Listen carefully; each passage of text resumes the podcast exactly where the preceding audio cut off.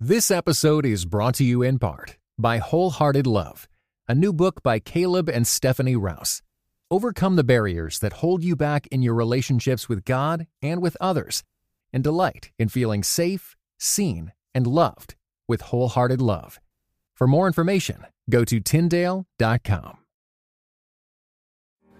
Welcome to today's mini episode on When You're Feeling Overwhelmed, Remember This. My name is Daniel Im. And I'm Christina Im. We came across a meme the other day detailing everything that has happened in 2020 thus far. From locusts to killer bees to earthquakes to pandemics to riots, it's been an overwhelming year so far, hasn't it? There are many times we have found ourselves feeling stressed, unsure, scared, anxious, and completely overwhelmed with the brokenness of our world. That is when we stop open our Bibles, and continue to remind ourselves about the promises of God. The promises written in His Word about how He will never leave us or forsake us, promises that He is the same yesterday, today, and forever. His Word is a balm to our hearts, minds, and souls. It is the cure to our overwhelm. That's why on today's mini episode, we want to read seven passages from the Bible over you and to you. So next time you're feeling all the feels and you just don't know what to do, listen to this episode and remind yourselves of the truth that never fades, never changes, and never fails. Psalm 91 The Protection of the Most High. The one who lives under the protection of the Most High dwells in the shadow of the Almighty. I will say concerning the Lord, who is my refuge and my fortress, my God in whom I trust. He himself will rescue you from the bird trap, from the destructive plague. He will cover you with his feathers. You will take refuge under his wings. His faithfulness will be a protective shield. You will not fear the terror of the night, the arrow that flies by day, the plague that stalks in darkness, or the pestilence that ravages at noon. Though a thousand fall at your side and ten thousand at your right hand, the pestilence will not reach you. You will only see it with your eyes and witness the punishment of the wicked. Because you have made the Lord my refuge, the Most High, your dwelling place, no harm will come to you, no plague will come near your tent. For he will give his angels orders concerning you, to protect you in all your ways. They will support you with their hands so that you will not strike your foot against a stone. You will tread on the lion and the cobra. You will trample the young lion and the serpent. Because he has his heart set on me, I will deliver him. I will protect him because he knows my name. When he calls out to me, I will answer him. I will be with him in trouble. I will rescue him and give him honor. I will satisfy him with a long life and show him my salvation. This one is from 2 Corinthians chapter 1 verses 3 to 7. The God of comfort. Blessed be the God and Father of our Lord Jesus Christ, the Father of mercies and the God of all comfort. He comforts us in all our afflictions so that we may be able to comfort those who are in any kind of affliction through the comfort we ourselves receive from God. For just as the sufferings of Christ overflow to us, so also through Christ our comfort overflows.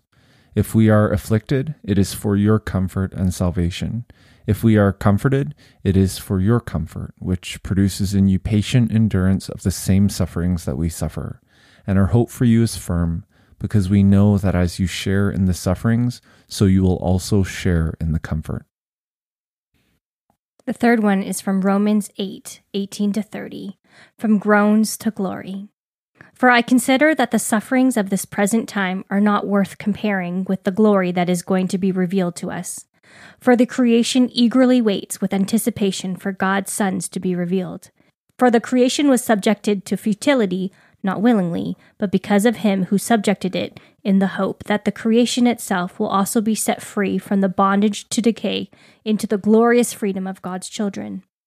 For we know that the whole creation has been groaning together with labor pains until now. Not only that, but we ourselves who have the Spirit as the first fruits, we also groan within ourselves, eagerly waiting for adoption, the redemption of our bodies. Now in this hope we were saved, but hope that is seen is not hope, because who hopes for what he sees?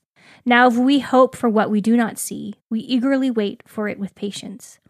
In the same way, the Spirit also helps us in our weakness, because we do not know what to pray for as we should, but the Spirit Himself intercedes for us with inexpressible groanings. And He who searches our hearts knows the mind of the Spirit, because He intercedes for the saints according to the will of God. We know that all things work together for the good of those who love God, who are called according to his purpose. For those he foreknew, he also predestined to be conformed to the image of his Son, so that he would be the firstborn among many brothers and sisters. And those he predestined, he also called, and those he called, he also justified, and those he justified, he also glorified. This next passage is from Psalm 23, the Good Shepherd. The Lord is my shepherd. I have what I need. He lets me lie down in green pastures. He leads me beside quiet waters. He renews my life. He leads me along the right paths for his name's sake. Even when I go through the darkest valley, I fear no danger, for you are with me. Your rod and your staff, they comfort me. You prepare a table before me in the presence of my enemies. You anoint my head with oil, my cup overflows.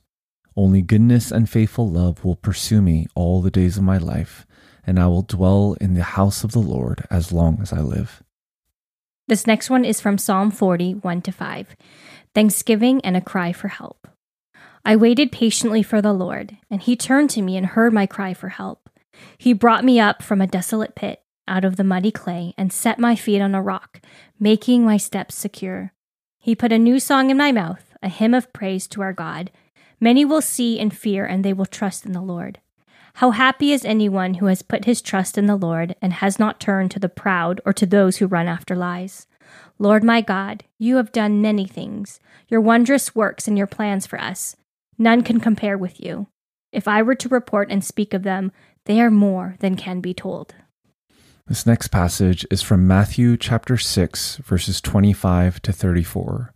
Jesus is talking about the cure for anxiety. Therefore, I tell you, don't worry about your life, what you will eat or what you will drink, or about your body, what you will wear. Isn't life more than food and the body more than clothing? Consider the birds of the sky. They don't sow or reap or gather into barns, yet your heavenly Father feeds them.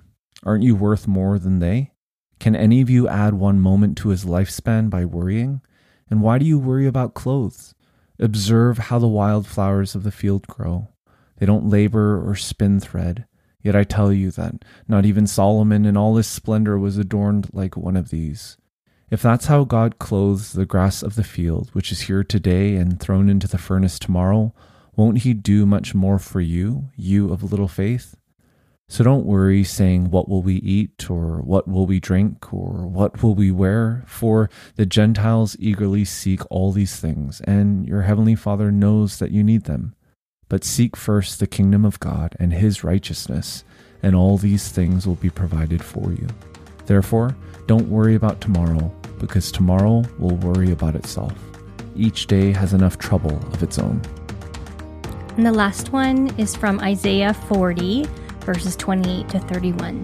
God's people comforted. Do you not know? Have you not heard? The Lord is the everlasting God, the creator of the whole earth. He never becomes faint or weary. There is no limit to his understanding. He gives strength to the faint and strengthens the powerless.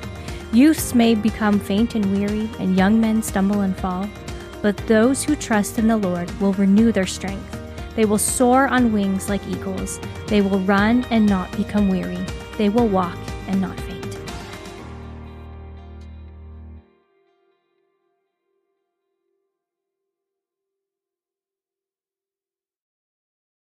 This episode was brought to you in part by the Areopagus Podcast, two clergy of different traditions, Father Andrew Stephen Damick and Michael Landsman discuss encounters of historic Christianity with other religious traditions.